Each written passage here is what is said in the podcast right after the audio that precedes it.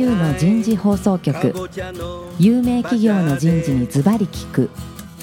年間約500社を訪問し続けている人事のスペシャリストでありシンガーソングライターとしても活躍する楠田優が有名企業の人事を招いて企業が抱える課題や実際の事例を紹介しながら解決策を模索していきます。この番組は株式会社マネジメントサービスセンター。ビジネスコーチ株式会社。株式会社ワークスジャパンの提供でお送りいたします。管理職の僕があとはやるから。楠田優の人事放送局有名企業の人事にズバリ聞くパーソナリティの楠田優です、えー今日は先週に引き続き東京港区赤坂にあるプロフューチャーの23階のフロアから番組をお送りいたしましょう。さあ早速ですがゲストの方をご紹介いたします。日本マクドナルド株式会社人事本部上席執行役員チープピープルオフィサー落合徹さんです。落合さんどうぞよろしくお願いします。こちらこそよろしくお願いします。続きまして株式会社マネジメントサービスセンターチーフコンサルタント吉岡博則さんです。吉岡さんどうぞ今日もよろしくお願いします。よろしくお願いします。続きまして株式会社マネジメントサービスセンターグローバルサービス部長福田敏夫さんです。福田さんどうぞよろしくお願いします。よろしくお願いいたします。さあ先週は組織を取り巻く環境の変化とカルチャートランスフォーメーションの重要性についてですねお話しいただきましたけど今日はえー先週からお送りしているテーマカルチャートランスフォーメーション組織文化の変革ですが今日は特にカルチャートランスフォーメーション推進時の課題と目指すべき姿目指すべき姿ってなんだろう落合さん。難しい質問ですね、難しいこれは質問だね。これね。目指すべき姿を決めることが経営の判断？経営の判断。えー、したがってそのカルチャーを変える時の手法として、はい。私が経験したり学んできたことの一番最初がそこですね。うん。コンペリングストーリコンペリングストーリーって言うんだ。ーですね。うん。要するにそのなぜカルチャーを変えなきゃいけないのかっていうことをん。きちんと説得する、うん。ないしはきちんと整理をする。それは人事から行くんだ。いやこれはもう経営のトップでしょ。経営のトップ。そこに人事がちゃんとアラインしていく。アラインしていく。はい、チェンジマネジメントするためにですね、なるほど。人事と CEO で話し合っていくまあ、CEO だけではなくてマネジメントメンバーマネジメントもうんなるほど。でそれがコンペリングストーリーだと思いますね。コンペリングストーリーを作らないとカルチャーチェンジ起きないですね、起きない。まず。まず。で次のステップとして自分が経験してきたのはアセスメントですね。ギャップアセスメント。ギャップアセスメント。はい。うん。で今の会社の現状と。目指すべきカルチャーの方向性とのギャップを認識するっていうプロセスですね。棚卸しすんだ。はい、うん。でそこまで分かると、うん。これやらなきゃいけない推進するのはマネジメントメンバーですから、マネジメントメンバーがそれに基づいてロールモデルとなるべきでしょうね。なるほどでロールモデルになってああの人たち変わったなとかあの人たちはこのカルチャーを推進してるんだなって思えば、社員はついてきますよ。なるほど。そしたら今度は HR の出番でしょうね。うんそっから。はい。うん。カルチャーを推進するためのトレーニングのモジュールを、うん。まあ例えば123でもいいですし、うん。ABC でもいいんですけども、はい。な何段階かに分けて、そのモジュールを会社をね導入して、だからこれ This is 我々の会社のカルチャーですよと。うん。推進していけば、まあ時間はかかるでしょうけども、うん。まあこれが正しいアプローチの方法じゃないかなとなるほど。思います。なるほどね。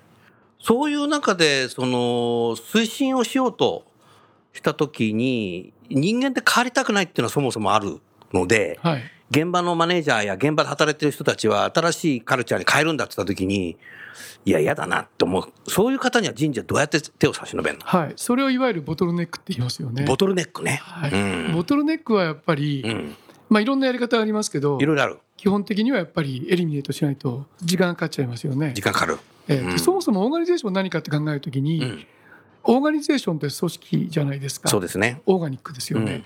でそこに異物が混入してきたり侵入してきたり例えばウイルスだったり、うん。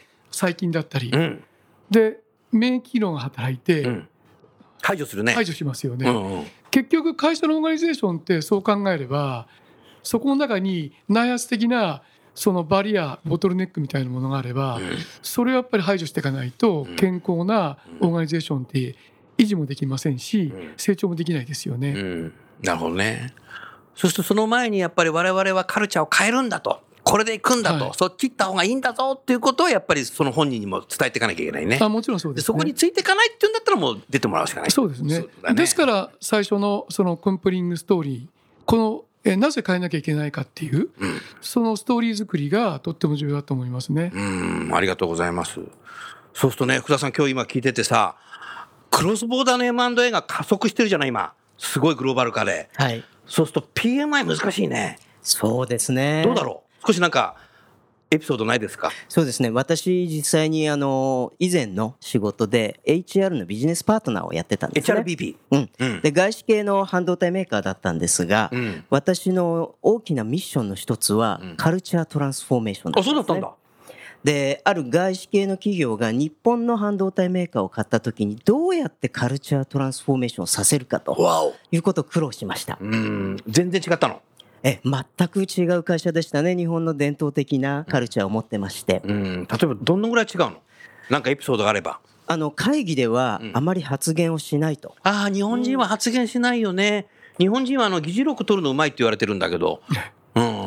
で、方やね、外資系の方は発言しないとそこにいる意味がないみたいなね、そうだね。よく聞くね、それは。それをどうやってイニシアティブを持って発言をさせていくか。うん。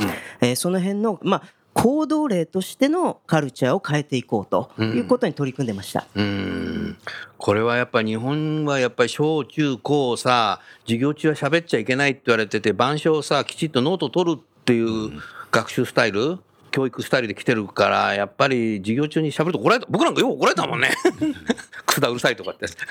意見言って怒られてたもんよくね。そうですうん。アアメリカの方たちって授業中でもなんかね手挙げないで喋り出すじゃない、そういう形で育っていくのでやっぱ違うよね。そうですね。もそれ変わったの？それで、そうですね。まあ、一つ、この、なんでそれが浸透できないかという課題の部分を特定しまして、えーそうすると、まあ、あの、面白いことに、カルチャーって一体どういうものなのかっていうのが不明確なんですね。なるほど。カルチャーの見える化っていうことが、うん。あの、行われてなくて、うん。で発言してもいいとか何をしてもいいと細かく行動例まで落としてあげて初めて皆さんがうん。カルチャーっていうのはこういうもんだと、うん。模範例ですよね。模範回答。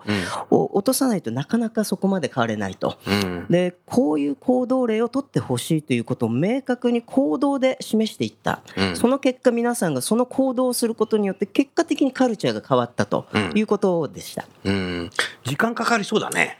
えただあのカルチャーっていうのはまあその時のトップの強い強いコミットメントがあれば実は一瞬で変わるものだということをあの私は体験しました。なるほど。もう自分の言葉で伝えるっていう、はいそういうリーダーであれば変わるね。そうですね変えなきゃいけこれあの経営企画が書いたの読んでたらダメだね。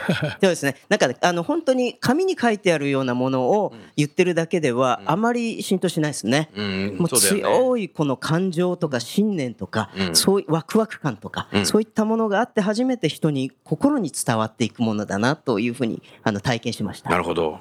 いやーいいエピソードですね。吉岡さん何かありますか？え目指すべき姿としましては、はいあの基本的にはもう経営戦略、うん。まあ、日本の会社ねあの何年かに一度大きく変えたりはしますけども、はいそれと基本的にそれを達成するべき風土になってるかどうかうん。みたいな議論を幹部の皆さんとするんですけども、はい。そうすると大概そのイノベーションとかですねクリエイティブとか、うんまあいろいろこうありきたりなことも出るんですが出ますよね。どのええ会社でも出るね、それね。本当ですか？みたいなお約束用語みたいな。うんでやっぱり出るんですがそれをもっと砕いて行動レベルまで落としていくと、うんなかなかやっぱ浸透しないし、できるところとファンクションとできないところと明確にやっぱ差が出てきますのでなるほど。その辺は結構課題だなというふうにはいつも思いますねなる。ほどね。ありがとうございます。そうすると、落合さん、その、課題っていうのは、ものすごくいっぱいあるような気がしてきたけども、はい、時間かけてやるものなの、こういうものっていうのは、それとももう瞬時にやるものなの？私の経験から言ったらやっぱり時間かかりますよね。かかるよね、こはいれ。これ先ほどからまあ話はしてますけども、はい。まあ、外資系企業の中でもはい。明確なそういうこうクレドだったり、うん。それからなんとかウェイだったりありますね。いろいろやってるじゃないですか。はい。で多分それが浸透するまでにうんは相当何期にわたって時間がかかってきたんじゃないかなってやっぱり思いますよね。うん。でまあ今あの私のいるマクドナルドでもちょうどあのカルチャーのうんトランスフォーメーションにちょうど私自身がうん関わってるんですけども、あ今やってるんだ。はい、うんでその中の、まあ、US なんかと話してる中で、はいまあ、一つああなるほどなと思った言葉があるんですけども、はい。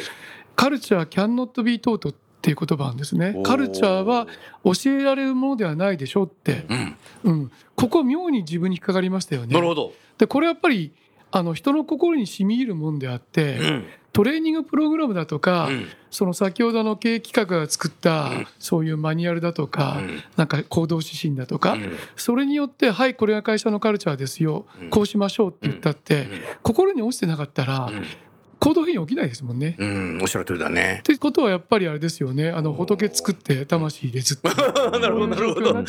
日本にあるんだよねそういう言葉ね。そうですね。なるほど。カルチャーこそまあ本当に心の問題、うんえーえー精神の問題だと思いますね。うんそれで行動パターンが決まってきますしあの思考パターンも変わってきますから。マックすごいな。すごいね。さすがだね。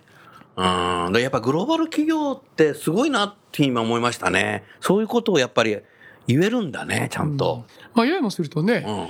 マニュアルとか、うんそれからトレーニングのなんかいろんなモジュールがあって、うんフェーズ1はここ、フェーズ2はここ、フェーズ3はこうやりなさいとうんいうような指針みたいのがグローバル企業ですから、うんまあ、一般的には COE でそういうの作りたがりますよね。うん、作りたがるねで。そこまで強要しないっていうのが、実はあの私はとってもうん今の現状の会社の素晴らしいとこかなと思いますね。なるほどな。だからお店で働いてる人はね、これができると星がどんどん増えていくけども、はいそことカルチャーと違うんだよ、だから。うんね。マニュアルは必要なんですよ。はい。マニュアルは好きなんだよね。現場で働く人はマニュアルは必手要なんだけど。はね。うん、手足は、そうそうそう、お客様とね、はい対面でやるときはマニュアル必要だけど、やっぱりこカルチャー心はは、マニュアルじゃ動かないでしょ？そうだね。この人なんかあの、カルチャー五つ星だねとか、そうじゃないもんね。はい確かにね。吉岡さん何か落合さんに質問ございますか？そうですね。あのーまあ、日本の会社はよくあるんですが、やはり先ほどおっしゃったような、うんあの、マニュアルを作ったりとか、うんあるいは何かの浸透のね、パワーポイントなんか作ってグローバルに結構巻いたりして、カルチャーの浸透させようみたいなことをしてるんですけども、それはあの、基本的にはあんまり効果的じゃないなというふうには思ってるんですけども、うんなるほど。そういう時って、どんなふうにして、その、例えば海外で買収した会社うん。のバリューをこう統合しようとすると、はい。どんなふうな工夫が必要なんでしょうかね？あのまあ、シンボリックな例でいきますと、は以前私のいたディズニー社で、うんまあ、ある子会社を買収しました。はい。グローバルな話ですはい。けどね。はい。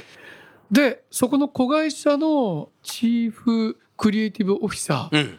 ーを買収したウうんォルト・ディズニー社うがんチーフクリエイティブオフィサーとしうてんアサインしてうん、それで数々のヒット作をそのチーフクリエイティブオフィサーの下で、うん。えー飛ばしてますね。なるほど。飛ばしてました。なるほど。はい。うん。で、これなんか非常にシンボリックで、うん。でディズニー社のあのクリエイティブこれはあのウォルトの、うん。えー7つの DNA の一つになりクリエイティビティってあるんですけれはい。ども、はい。そのいわゆるカンパニーのカルチャーを具現化するために、うんディズニー社が一番クリエイティブが強いだろううん。というふうに思われた人物をうん。買収した子会社からうん登用して、うん。でディズニー社のうんトップにクリエイティブのそれはすごいね、でもね。でそれなんか非常にシンボリックですから、うんそうすると買収された企業のクリエイターとか、うんそれからプロデューサーの方々も、あそうなんだこうやってやっぱり本当に人をフェアに見て、うん。才能で見てくれるんだ、うん。でこれが会社が掲げているそのウォルトの DNA と完全にアラインしてるんだねって別に誰が言わなくても、うんもう見えるわけですよ。なるほど。そうすると、デューデリ段階でその人を見抜いてるってことだね。あのそのプロセスの中で、うん。そのチェック項目があったかどうかは別としても。やっぱりなるべくしてはなったなというそういう感じは透明に見ててしましたねやっぱり。一般的に吉岡さんさ、そのクロスボーダーの M&A とかするときにさ、デューデリデンスでさ、あ相手の会社にどういう人がいるってあんまり見ない。そうですね。基本的には、あの、エグゼクティブ層は見るけども。いろいろ話はあのお聞きしますけど、まあ、人事のシステムとかね、はい。そういうところはチェックをしますが、うんその風土であったり、うんカルチャーであったり、人材のそのクオリティっうん。ていう面では、ほぼデューデリ段階ではしてませんですねし。てないですよね。えうん。で、あと買った後、えうんやるってこと。かそうですね、買った後にまあアセスメントをするとかですね、そういうケースはあの弊社でも結構多ございますけども、でも買った後100日以内にやれっていうことでもないよね。もっと先になっちゃうよね。そうですね、そうですね、そうですね。あーなるほどな。まあ、買った後ね、BSPL にすぐ出ないからね、人材っていうのはね。ね。うん、後回しになる可能性もあるね。ですねもそ、そのうちほったらかしておくと優秀な人材が辞めてっちゃう。そうなんですね。そうなんですまああるだろうからええで、例えば、そのうまくやってる会社なんかは、はい。それこそ3ヶ月以内にうん。ビジョンとかバリューとかうんを向こうと一緒になって、いろんなこうレイヤーでこう議論して作り上げる。やってるとこもあるんだ。もうやってると100日以内にやるんだ。ええそれはあの日本の会社ですけども、まあ大手ですけども、うんそういったことをやってる。それはあの、クロスボーダーの M&A に慣れてるのかな？そうでもない。えっとね、PMI の人材が、うんあの少ないですけど何人かいてあいるんだ。いるんだ。あのそういったこうスペシャリストの人があのどんどんやってると。そういうのが、そういう人がいるといないと大きく違うね。えー日本の会社はほぼいないに等しいですね。そういう人材は売り手市場だね。えーもう各機能がこう行ったり来たりしてるだけの話なので、うんなかなか包括的にその PMI をこうんう担当してる、うん。見てるっていう人は少ないですね。なるほどねえ。ー福田さんいかがですか？そうですねいあの今いろんなお話を伺って私も体験してることなんですが買収の時にうん人事統合って結構できるんですね皆さんそこに注目をするんですがはい。カルチャー統合というところまでなかなか意識がいかない。うん。で今聞いてしてしばらく生還っていうのが多いよね。そうですね。で、CHO ってあのいると思うんですけれども、うんひょっとするとチーフカルチャーオフィサーという CCO なんか作ったらあの本当にいいのかもしれ面白いね、ませんねそ。れ。それ面白いね。もう、落合さんが売り手市場になってるそこ。いやーこれは大変ですよ大変？大変ですよああ、確かにね。あの要するにその実態のない役割なんで、確かに。はい、カルチャーってなんかいろんなアングルからいろんな方が語って、まあ、今のここでもそうですけど、はい。まあ、これが This is culture だっていう、まあ、いわゆるタンジブルなうんデフィニションってうん作れないじゃないですか。確かに。そうすると、んチーフカルチャーオフィサーっていうのを据えたとしても、うん何をやるの？と なるほど。まあそこまで達観してできるようなのも鉄人だったら別なんあでしょう全然だけどだけどね。はいなるほどね。ひょっとするとあのね前回のお話の時にお伺いしたうんディズニー社、うんウォルト・ディズニーが CCO だったっていうことがねあるのかな。なるほど創業者が実は CCO なるほど。そんなような考えもあるのかなって思ます。ないるほどね。そうすると、会社を起業するっていうのは、そういうことをやっぱり喋っていかないといけないね。そうですね黙ってなんか何も言わずに仕事だけしてるだけじゃダメだね、これ。う んやっぱ創業者はパッションないとダメだね、これ。そうですね。うん、パッションないと喋らないしね。大体でも創業者の方っていうのはそういう個性強い方多いんじゃないですか？あ、確かにそうだね。結果論としてね。はいなるほどね。面白いな。福田さん何かありますか？そうですね。あと一つのこの日本が抱えてる課題。日本が抱えてる課題。そう。何でしょう？カルチャートランスフォーメーション推進時の課題ということで、うんカルチャーというもの長い年月をかけて作ってきた。うん。例えば日本の企業でしたら大学を卒業し長い間その社員のカルチャーっていうのが会社のカルチャーっていうのが作られてきた、うん。えー昨今近年ですね、グローバル化がどんどん進んでる中で、ん。いろんなバックグラウンドを持った人材の流動化が激しいので、うん。バックグラウンドを持った人または日本だけじゃなくて海外の人材も含めて、うんカルチャーを統合していかなきゃいけない。なるほど。この時に長い年月をかけてきた瞬時にそのカルチャーのあった人を採用し、うんそこにアラインをしてもらわなきゃいけないってことが起こってきてると思うんですね。うんここの部分はこのチャレンジをどういうふうに私たちが今後乗り越えていったらいいのかなっていうところ、うん私でも今答えがないんですけれどもなるほど。吉川さんいかがですか？うん、やっぱりあの危機的状況の中でカルチャーをこう変えるっていうタイミングというのはもしかしたらあるかもしれませんあるかもしれない。ええ。うん。まあ、従来と同じビジネスとかやり方とか方法論だとなかなかやっぱり変われないし、うん。人のマインドセットもこう変化できないので、うん。やはり変わるタイミングとしてはやっぱり危機的な状況の方がうん変わりやすいんだろうなと。会社が危機の時ね。ええうんこれはじゃあ危機になるまで待つしかない。うんそうですね。あとはあのなんでカルチャーを変えなきゃいけないのかっていうことを、おまずはちゃんと答えなきゃいけないと思うんですよね。でも総論は賛成するんだよみんな。うん、そう。格論が難しそうだねこれ。そうですね。あのカルチャーだけを切り取って話をすると、うんカルチャーのとこだけに注目をしてしまうんですが、なるほど戦略、その戦略をどうやったら実行しやすくできるか。戦略を実行するためのカルチャーとはどういうものかみたいな。そうですね。おということは、ねこれ。うんカルチャー自身はいいも悪いもカルチャーです文化ですからいいも悪いもないただなんで変えなきゃいけないかもっとアジャイルにやるとかね。そう 戦略が変わってるんですよねと戦略が変わればカルチャー変えなきゃいけないということは作っても将来10年先にまた戦略が変わればカルチャーを変えなきゃいけないのかもしれないですね。いやでもね今ね福田さんの話を聞いてて僕自身も相変わらず年間200社以上の会社訪問してるけどもいまだにね訪問するとね6人ぐらい出てきていただける会社があるんだけども人事の執行役員人事部長人事の次長課長、マネージャー、いまだにあるんだね、係長って、あと新入社員出てくるんですけども、大体あの、僕がなんか質問すると、上の方から答えていくんですよね。で、答えられないと、なんか右向いてお前喋れみたいな感じ。で、結局何答えても、係長と新入社員は、1時間のミーティングだから何も喋んないで、一生懸命メモ書いて終わりみたいな。これ、全く喋れない。喋っちゃいけないみたいな。な別に喋っちゃいけないわけじゃないんだけど、上から年功序列で喋っていくっていうの、うん。官僚的ですね。でそれで今後も勝てるんならいいんだろうけど、多分そこの会社まだ黒字ですけど、ん。利幅もすごく薄いのでなるほど、なるほど。変えなきゃいけないんだろうなと思うけど、うん。気がついてない、うん。そうですね。でそういうカルチャーだから本人たちもき気づいてないんですよね、うん。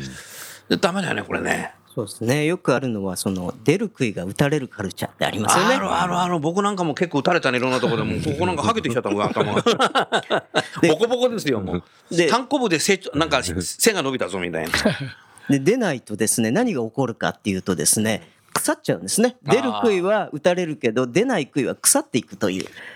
出る、うん、出る杭打たれるとね外に出るよねうん確かにねそそれでもそれ気が付いてない人会社っていっぱいあるよねありますね。あの我々がまあ例えばお客さんに訪問してもやっぱり同じような状況ある出てきて。同じの経験してるんだ、あのまあそういった会社とはなかなかあんまり深く関係作りたくないなみたいなところがありますね。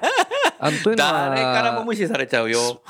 というのはやっぱりスピードが結構遅いんですね。あのスピード遅いですね。結果としてあの意思決定のスピードがすごく遅くなるので、あの我々のビジネスに関わらずやっぱりこう環境の適応という面ではすごくこうビハインドなような感じはします。うん。もうね大正時代みたいなスピードの会社あるよね。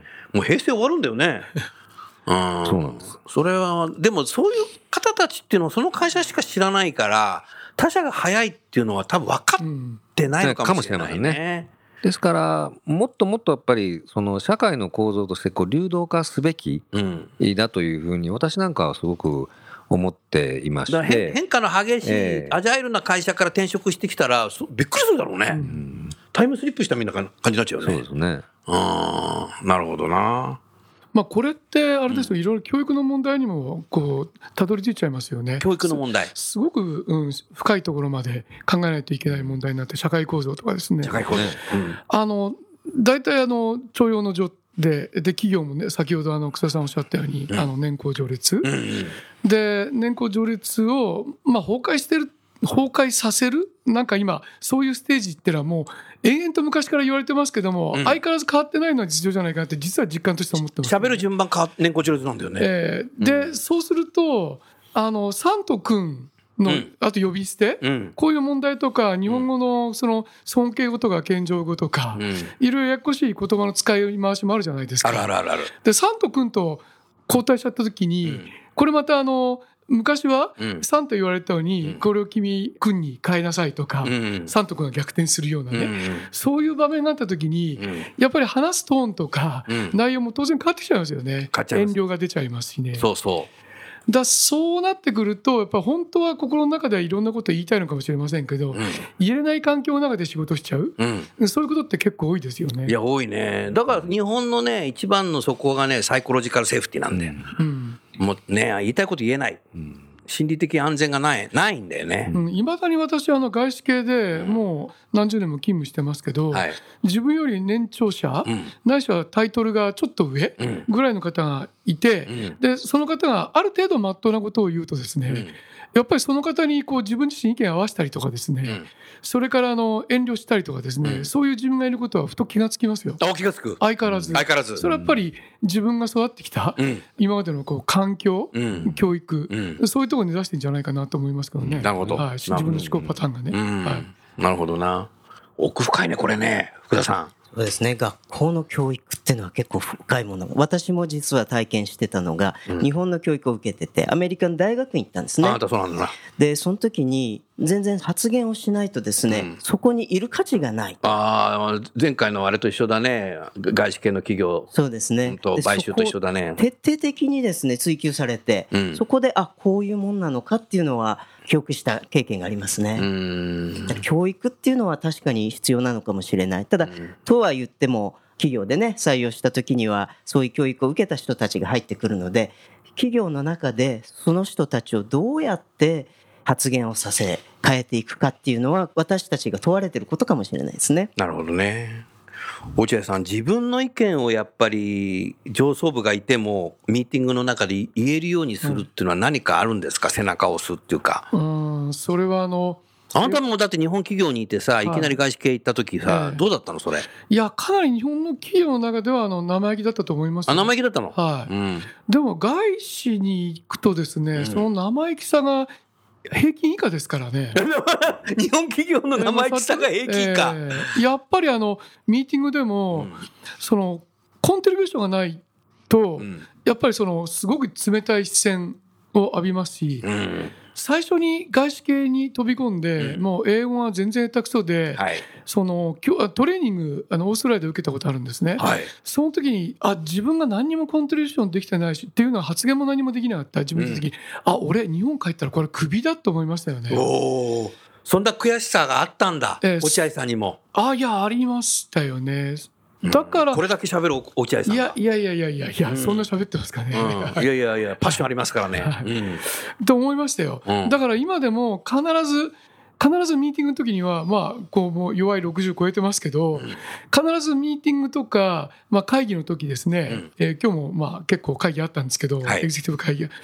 必ずあの一つのテーマに関して一回は自分なりの考えをうん。提案するって心がけてますよ。なるほど。トンチンカンでもいいんですけどね。トンチンカンでもいい。素晴らしい、落合さんぐらいになってもトンチンカンで。いいなんか空気読むとかさこんなことこの場で言っちゃいけないんじゃないかって日本人って考えてると会議終わっちゃうケースってあるよね、うん、そそれでもいいわけだよ。でちょっとでもアメリカ人結構トンチンカンなこと言うよ、ね、いやいや言って結構言ってるよね。こかここでそれ言うみたいな。えーそれは本当に多いですよね。多いよね、うんとうん、まあ心の中でバカだなこいつって思いながら、まあ冷ややかに見てますけど、ね、うんでちょっと自分がヘジテートして一泊、うん。英語でこうディスカッションしてると、間に入るっていう間のタイミングってこれ難しい難しいでしょよね。そうなんですよ。相づちも受けないぐらい向こうの人喋る人いるもんね。そうなんですよ。で一瞬ヘジテートして、うんその議題が次にこう移り変わるときに、で突然あの「徹どう思う?」って振ってくるんですよね。うん、そうそうそうそうそうであだ俺この時タイミング逃してるわって、ん心の中で自問自答してますよね。ああ、ええそれ訓練だね。ディベートですね、ほとんどね。いやもう本当にそういう世界だと思いますよ。なるほどね。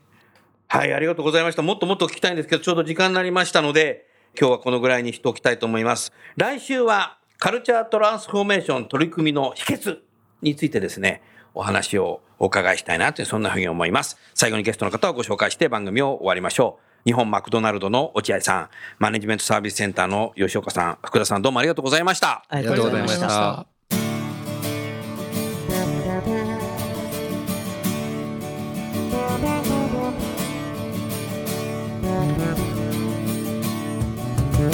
り